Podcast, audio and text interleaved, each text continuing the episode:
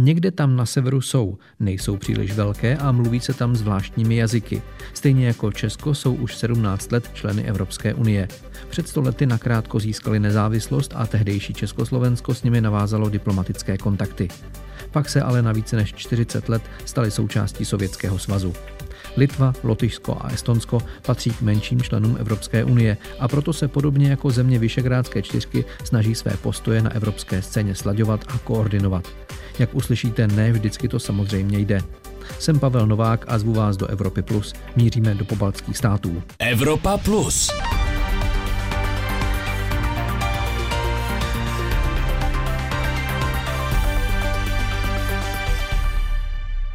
Naše čtyři země mají společnou zkušenost, která spočívá v tom, že my všichni víme, jaké to je žít, když za zády nebo přímo v zádech nebo dokonce před sebou máme velkého bratra. To je jedna z věcí, která nás spojuje, připomněl na nedávné vernisáži výstavy Českobaltské století předseda Senátu Miloš Vystrčil z ODS. V Evropě Plus se podíváme, jak mezi sebou pobaltské státy spolupracují, jaký vztah mají ke středoevropskému uskupení zemí V4, jak budují dopravní spojení se západní Evropou i v čem jsou nejen před Českem napřed. Nakonec se podíváme i do jednoho letoviska na pobřeží Baltu. Teď se můžeme asi docela závistivě podívat do Estonska. To je známé svou pokročilou digitalizací veřejné zprávy. Vše, co občan potřebuje, může vyřídit ze svého počítače nebo mobilního telefonu, tedy skoro všechno. U svatby a rozvodu úřady stále trvají na osobní přítomnosti manželů. V Talinu natáčel reportér Jakub Lucký. Už v roce 1994 jsme v parlamentu podepsali první dokument, který říkal, že začínáme budovat infrastrukturu, která nám umožní uvést do provozu digitální služby státu. Vysvětluje Anet Numa z organizace e-Estonia, která se podílí na tvorbě a informování o estonském digitálním systému. Okolo roku 1994 se přitom narodil estonec Marek, který považuje zdigitalizované úřady za dobrou věc.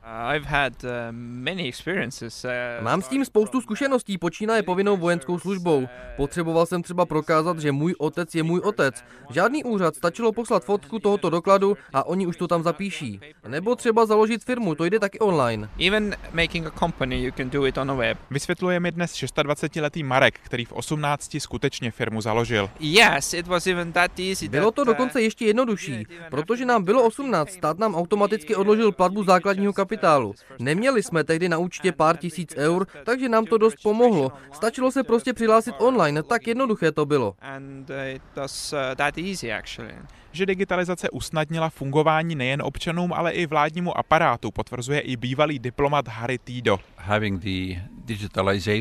Být digitální zemí usnadňuje vaší komunikaci s prezidentem. Kdykoliv něco potřebujete, můžete navázat komunikaci skrz digitální kanály. Estonsko historicky digitalizaci využívalo jako prostředek pro šetření peněz za provoz úřadů i jako způsob boje proti korupci. Pro Marka už je to dnes samozřejmost, většinu věcí dokonce řeší z mobilu, kde se přihlašuje pomocí SIM karty. I don't have to go anywhere. Nikam nemusím, všechno online. Občas mám pocit, že nikdo nemůže vědět, kdo jsem, i když tedy můj identitu ověřil operátor. Dobrá, jdeme to vyzkoušet. Let's go to esti.ti. Aha, přicházíme na stránku, která tedy, kde se dá přihlásit. Vyplníme tam eh, nějaké identifikační číslo a telefonní číslo. Tak, potvrdit. And there's a control code. Na té webové stránce se vám zobrazí kontrolní kód. Do mobilu přijde požadavek se stejným kontrolním kódem. Eh, tak, zkontrolovali jsme, že teda uh, požadavek je v pořádku, zadali jsme PIN a je to. Basically that is it, yeah. And right now a teď vidíme stránku s mými údaji. Identity. Na stránce je rozcestník, kde lze vyřídit cokoliv. Podmínkou je, že si uživatel pamatuje o něco delší PIN 2, který je potřeba pro potvrzení některých operací. Právě bezpečnost je přitom podle ANET vyřešená dobře. Informace patří samotným občanům. K tomu máme technologii zvanou Data Tracker. Každý uživatel se po přihlášení může podívat, jaký úřad přistupoval k jeho informacím a ke kterým. A pokud se vám něco nezdá, můžete to nahlásit a spustíte tím formální vyšetřování. I přes takováto opatření je podle Harryho Týda při zavádění takového systému klíčová jedna věc – důvěra občanů ve stát. Principy fungování té občanky jsou garantovány garantovány státem, proto není tak jednoduché náš úspěch převést někam jinam. Že Estonci mají ve vládu i systém důvěru svědčí i to, že téměř polovina z nich ve volbách hlasuje právě v digitální podobě z pohodlí svého domova. Tolik přímo Stalinu reportér Jakub Lucký. K zavedení píchy estonského digitálního státu elektronického hlasování ale vedla podle náměstka estonského ministra zahraničí Merta Volmera dlouhá cesta. Electronic voting is like a, like a cherry on top of a cake. But you know, before Elektronické hlasování je taková třešnička na dortu. Než ji tam dáte, musíte upéct ten dort. S tím jsme začali před nějakými 25-30 lety. Tomu muselo předcházet zabezpečení osobní identity, vybudování velmi dobré digitální infrastruktury a získání důvěry v ní. Pak jsme se mohli dostat k tomu nejodvážnějšímu projektu, kterým bylo elektronické hlasování. To je pro každý národ velmi důležité. Je to základ demokracie. Když se k tomu dopracujete, můžete říct, že máte v zemi digitální životní styl. Nás těší, že se to našim občanům líbí. Život se stává jednodušší. Já jsem například letos byl na Islandu na arktické konferenci a hlasoval jsem odtamtud v našich komunálních volbách. Je to bezpečné a můžete volit odkudkoliv na světě. Tři pobaltské státy mají hodně společného, ne vždy ale mají na některé věci stejný názor. To je stejné jako v zemích Vyšegrádské skupiny. Před schůzkami na úrovni Evropské unie se stejně jako V4 snaží své postoje koordinovat. Mluvil jsem o tom s náměstkem ministra zahraničí Litvy Arnoldasem Pranskevičusem.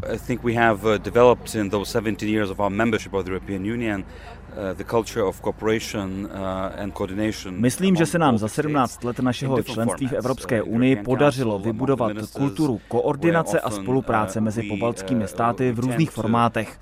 V Evropské radě mezi rezortními ministry, kde se často v první řadě snažíme mluvit s našimi partnery v Rize a v Talinu, abychom zjistili, jestli nedosáhneme společné pozice. Jsme si velmi dobře vědomí naší velikosti a proto také dobře víme, že když jsme v nějaké věci zajedno, jsme mnohem silnější a je to hodně jiné pak jednat na evropské úrovni. Další platforma, kterou čím dál častěji využíváme, je nordicko-baltský formát, což je šestice států Evropské unie nebo osm zemí, když k pobaltským republikám, Finsku, Švédsku a Dánsku přibereme ještě nečlenské země Norsko a Island. V této skupině roste počet otázek, ve kterých zaujímáme stejné stanovisko. Jsou to třeba zelená dohoda pro Evropu, fungování jednotného trhu nebo vláda práva. Pro nás je to možnost na sobě pracovat a učit se ze zkušeností našich severních sousedů.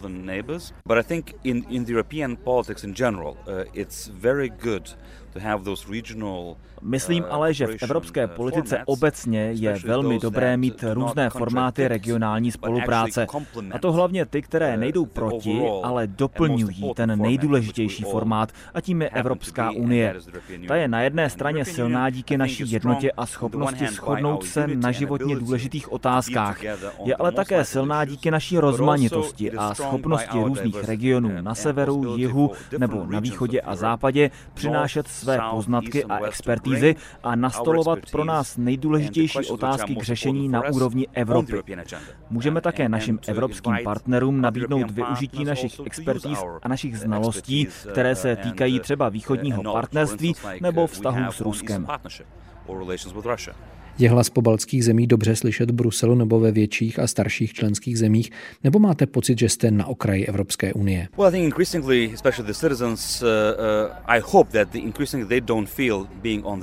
uh, v poslední době zvláště naši občané doufám nemají pocit, že by byli někde na okraji nebo periferii uh, Evropské unie, protože po 17 um, letech členství je už čas být rovnoprávným partnerem všem ostatním členským zemím. Nám všem třem pobaltským zemím pomáhá i naše zkušenost zkušenost s předsedáním Radě Evropské unie. To byla příležitost vzetí na sebe zodpovědnosti. Možná si vzpomenete, že Litva předsedala ve velmi dramatickém období, hlavně pro program východního partnerství. V roce 2013 jsme pořádali summit zemí východního partnerství ve Vilniusu, kde bývalý ukrajinský prezident Viktor Janukovič odmítl podepsat asociační dohodu s EU. To vyvolalo protesty na Ukrajině a zažehlo tamní revoluci, což byl klíčový moment pro východní politiku, který odhalil pravdu o záměrech některých autokratických vůdců v regionu. Takové zkušenosti tedy ukázaly našim občanům, že opravdu nejsme na okraji, ale v centru velmi důležitých evropských rozhodování. Ne vždy je velikost země rozhodující. Je důležitější, jestli jste aktivní, jste vidět a jste kreativní. Někdy naši velikost kompenzujeme větší aktivitou. Jedním z cílů Evropské unie je zlepšení propojení mezi členskými zeměmi. Velmi důležitá jsou energetická spojení. Je to ve vašem případě už hotová věc, nebo se stále cítíte nezabezpečení, co se týká energií? Uh, je to běh na dlouhou trať. Je to jako s vaším imunitním systémem. Nikdy si nemůžete být uh, jistí, že jste plně imunní. Také dosáhnout plné energetické nezávislosti je velmi složité. Ale můžete pracovat na dosažení toho cíle. My v pobaltských státech jsme vyvinuli obrovské úsilí, abychom zajistili co největší nezávislost, hlavně v dodávce dodávkách plynu. Terminál na stlačený plyn v přístavu Klaipeda, který byl zřízený na základě velmi strategického politického rozhodnutí bývalé prezidentky Grybauskajteové, zaručuje, že Litva už není řadu let závislá na dodávkách ruského plynu. Samozřejmě jsme ale stále závislí na ruské elektřině. Směřujeme ale k řešení a tím je synchronizace sítí všech našich tří pobaltských států s evropskou kontinentální sítí. To je dlouhodobý projekt financovaný Evropskou unii. Očekáváme, že bude dokončený v příštích pěti letech. To bude v mnoha ohledech konečné odpojení pobaltských států od Ruska, co se týká dodávek energií. Jsme vděční Evropské unii za podporu. Je to jedna z praktických ukázek solidarity uvnitř Evropské unie vedoucí k naší nezávislosti. V Litvě často říkáme, že nejsme plně nezávislí, dokud nejsme nezávislí i v energetice a dokud nejsme infrastrukturou plně integrovaní vyjednávání s Evropskou unii. Posloucháte pořad Evropa Plus, magazín o životě Evropanů. Premiéra v neděli odpoledne po půl páté na Plusu. V Evropě Plus dnes mluvíme o pobaltských státech a jejich regionální spolupráci. Jednou z jejich forem je meziparlamentní platforma Baltské schromáždění. S profesorem Janisem Vucáncem, poslancem Lotyšského parlamentu a místopředsedou Baltského schromáždění jsem mluvil také o budování železničního koridoru Rail Baltica z Talinu až do Polska. Na projekt se už z evropských a národních fondů vynaložila více než miliarda eur. Začneme ale u Baltského schromáždění. To vzniklo krátce po získání nezávislosti všech tří zemí v listopadu 1991.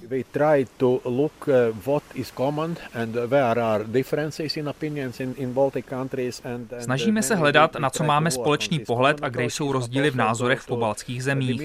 Pracujeme na společných postojích a usilujeme o zmenšení rozdílných postojů. Naše práce se týká třeba projektů dopravních spojení, jako jsou Via Baltica a Rail Baltica. Zahrnuje také spolupráci na rozvíjení evropského prostoru vzdělání, hlavně toho vysokoškolského. Zabýváme se také bezpečnostními otázkami.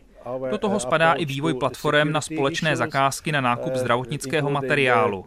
Jednáme také o trzích s energiemi a o synchronizaci našich sítí s jinými a jejich odpojení od těch stávajících. And uh, this example of Baltic Assembly, we, we uh, Příklad pro vybudování baltského schromáždění jsme si vzali ze zemí Beneluxu. Tyto zakládající země Evropského společenství už na začátku vzniku pozdější unie pochopili, že je velmi složité pro malé státy vyrovnat se s těmi většími a prosazovat svůj hlas. Proto jsme si z nich vzali příklad a myslím, že jsme uspěli. Jste jako pobaltské země semknutější než státy Vyšegrádské skupiny. Česko má například v těchto dnech spor s Polskem o důl nedaleko svých hranic. Je také v některých ohledech liberálnější než Polsko a Maďarsko. Jste si s Litvou a Estonskem blíž, než jsou si státy skupiny V4? Ano i ne, záleží na tom, o co jde. Musíme si uvědomit, že naše spolupráce začala ještě v době Sovětského svazu, kdy jsme si uvědomili, že získat nezávislost můžeme jenom společně, najednou pro všechny tři země. Počátky naší koordinace tedy sahají na začátek 90. let minulého století a možná jsou ještě starší. Ale jestli se bavíme o dnešní spolupráci, Jsou oblasti, ve kterých máme všichni stejný názor. To je například otázka synchronizace našich elektrických sítí s tou západoevropskou a vystoupení ze společné sítě Ruska a Běloruska. Tady máme stejný cíl a stejný názor. Pokud jde ale o společný trh s plynem, tady jsou mezi námi rozdíly. Lotyšsko, Estonsko a Finsko si vytvořili společný trh. Litva ale zastává svou vlastní politiku. Vybudovali si svou nezávislost díky vlastnímu terminálu na stlačený plyn dovážený tankery a využívají ないと。I, I really think that if we are speaking about, uh, let's say, approaches uh, with respect to, to other aspects of energy. Když budeme mluvit i o jiných aspektech energetiky, panují mezi Lotyšskem a Estonskem na jedné straně a Litvou na druhé rozdíly v názorech na jadernou energetiku. Konkrétně využití atomových elektráren. Jde o elektrárnu Astravec na území Běloruska, která je ale jen 40 kilometrů od litevské metropole Vilniusu. Litva byla zcela proti stavbě této elektrárny z bezpečnostních důvodů. Lotyšsko a Estonsko ale zaujali zcela hospodářské hledisko a řekli si, že potřebují mít v regionu takový zdroj elektřiny. Na druhou stranu se ale všechny země shodly, že vzhledem k tomu, jaký nedemokratický režim teď v Bělorusku panuje, nebudou elektřinu od Běloruska nakupovat. To je jasný společný postoj všech tří zemí. A co dopravní propojení pobaltských států se zbytkem Evropy? Pracujete na tom společně?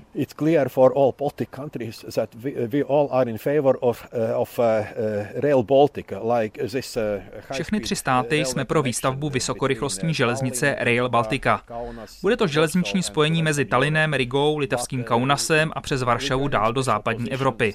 Litva ale měla speciální požadavek na propojení své metropole Vilniusu a Kaunasu, protože Vilnius je trochu stranou a neleží přímo na linii této rychlotratě.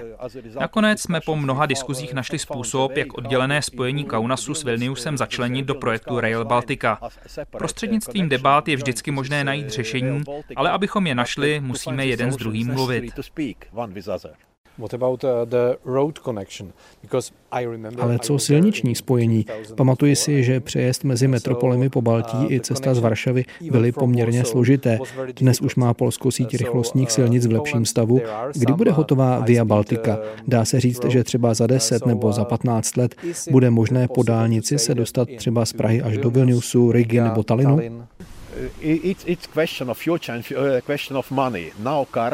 To je otázka budoucnosti a také peněz.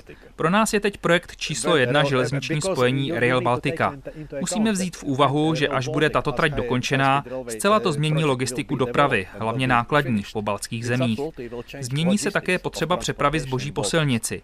Pak se podle mne vrátíme k řešení otázky, jak vybudovat také silniční spojení pro auta. Kdybychom už měli tu možnost dojet rychle vlakem tratí Rail Baltica nebo autem po Via Baltica až do estonského Talinu, setkali bychom se tu s bývalým diplomatem a dnes novinářem Harim Týdem. Při nedávné návštěvě předsedy Českého senátu v Pobaltí s ním mluvil kolega Jakub Lucký. Harry Týde byl velvyslancem sídle Severoatlantické aliance v Bruselu a potom také v Polsku a ve Finsku. Nejsevernější z pobaltských republik Estonsko ani dva další pobaltské státy podle něj nejsou na chvostu Evropské unie. Geographically we are on the outskirts. What I hate, uh, I hate if we are called the former Soviet republics. Zeměpisně jsme na okraji, ale co já úplně nenávidím, je když se o nás mluví jako o bývalých sovětských republikách. Už je to přece 30 let. Říkal snad někdo v roce 1975 Německu bývalé nacistické Německo? Myslím, že ne.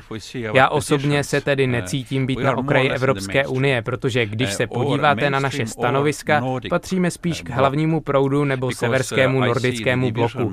Někdy vídám větší rozdíl mezi severním a jižním křídlem Unie.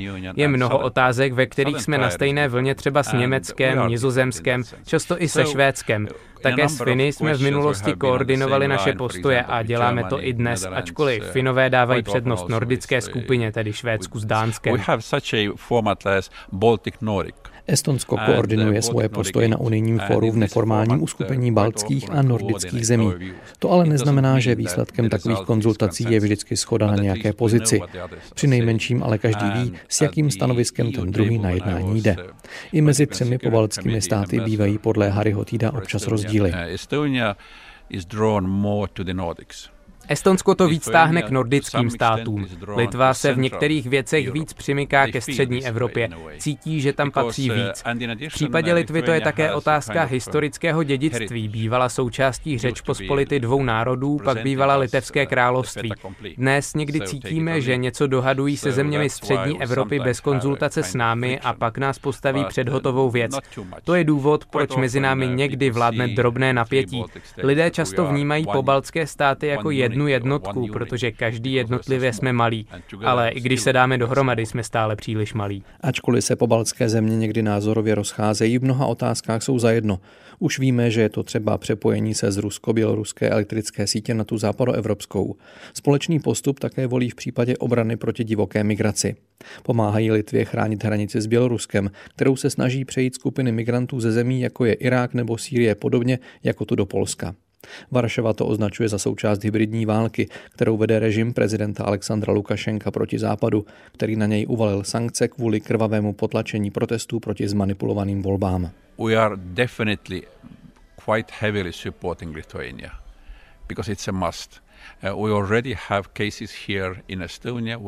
Rozhodně podporujeme Litvu, protože to je zkrátka nutnost. V Estonsku už jsme zaznamenali případy migrantů, kteří se k nám přemístili z Litvy. Samozřejmě, jejich cílem není Estonsko, míří do Finska, podobně jako se přes Polsko snaží dostat do Německa.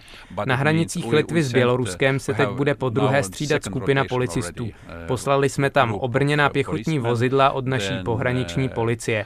Taky jsme jim darovali zásoby osnatého drátu a poslali tam naše experty.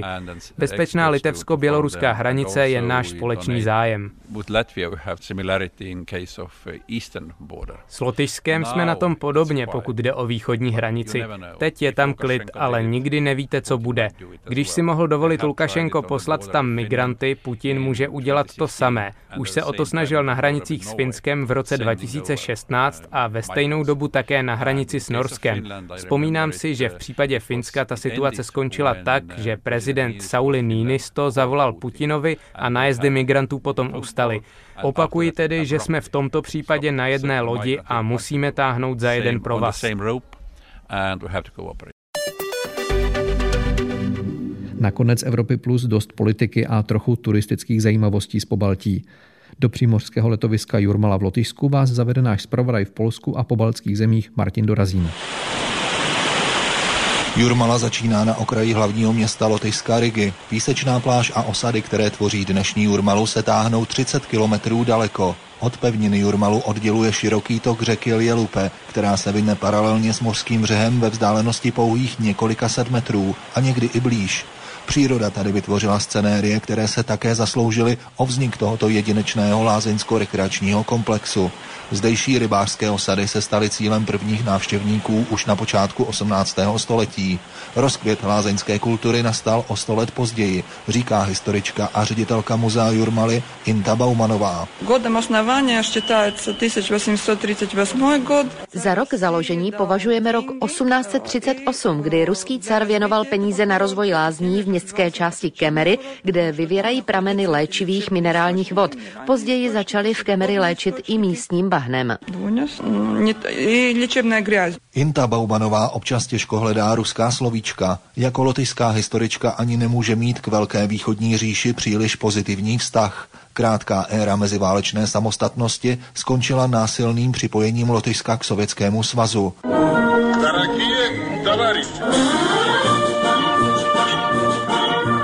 Následující období Lotyšsko i Jurmalu těžce poznamenalo. Z půvabných lázní pro evropskou smetánku se stalo obří rekreační centrum sovětského proletariátu a jeho revolučního předvoje. První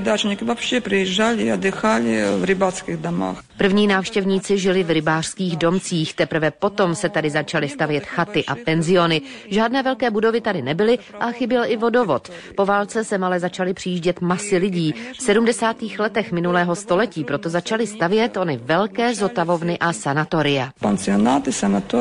Unavený sovětský lid odpočíval také v předválečném sanatoriu v Kemery. U jeho otevření v roce 1936 byl i pan Josef Jedejkin. My s bratem a bliznici, my byli liftboy. S bratrem dvojčetem jsme tam dělali lift boje. Pamatuji si, že tam měli úžasnou knihovnu a na zemi ležely nádherné koberce. Sanatorium se otevíralo o Silvestru 1936. Konal se velký maškarní bál, muži chodili ve fraku s motýlkem a my jsme mohli být u toho. Bylo to velmi krásné. И нам разрешили тоже быть. Очень красиво было. Она считалась современной гостиницей того времени, потому что в каждом номере был телефон. Hotel byl na svou dobu velmi moderní. Každý pokoj měl telefon, telefon, koupelnu a elektřinu. Tehdy to bylo velmi drahé. V sovětských časech se tam jezdilo na odborářský poukaz. Bylo to sice velmi levné, ale obyčejný člověk se sem prakticky nemohl dostat. No, Počti nevazmožno bylo poukaz. No, počti nevazmožno, no. Jurmalu si můžeme představit třeba jako velký borovicový háj skrývající 4000 dřevěných vil, domů a domků v různých barvách. 400 z nich získalo statut chráněné památky. Do této secesní idyly sovětští architekti zasadili několik předimenzovaných betonových krabic. Dalším neštěstím je tvořivost novodobých zbohatlíků, kteří si i tady staví své pseudobarokní zámečky. V posledních letech se ale naštěstí začíná prosazovat skandinávský styl moderní architektury, to znamená jednoduché geometrické tvary a materiály sklo, dřevo, kámen a kov.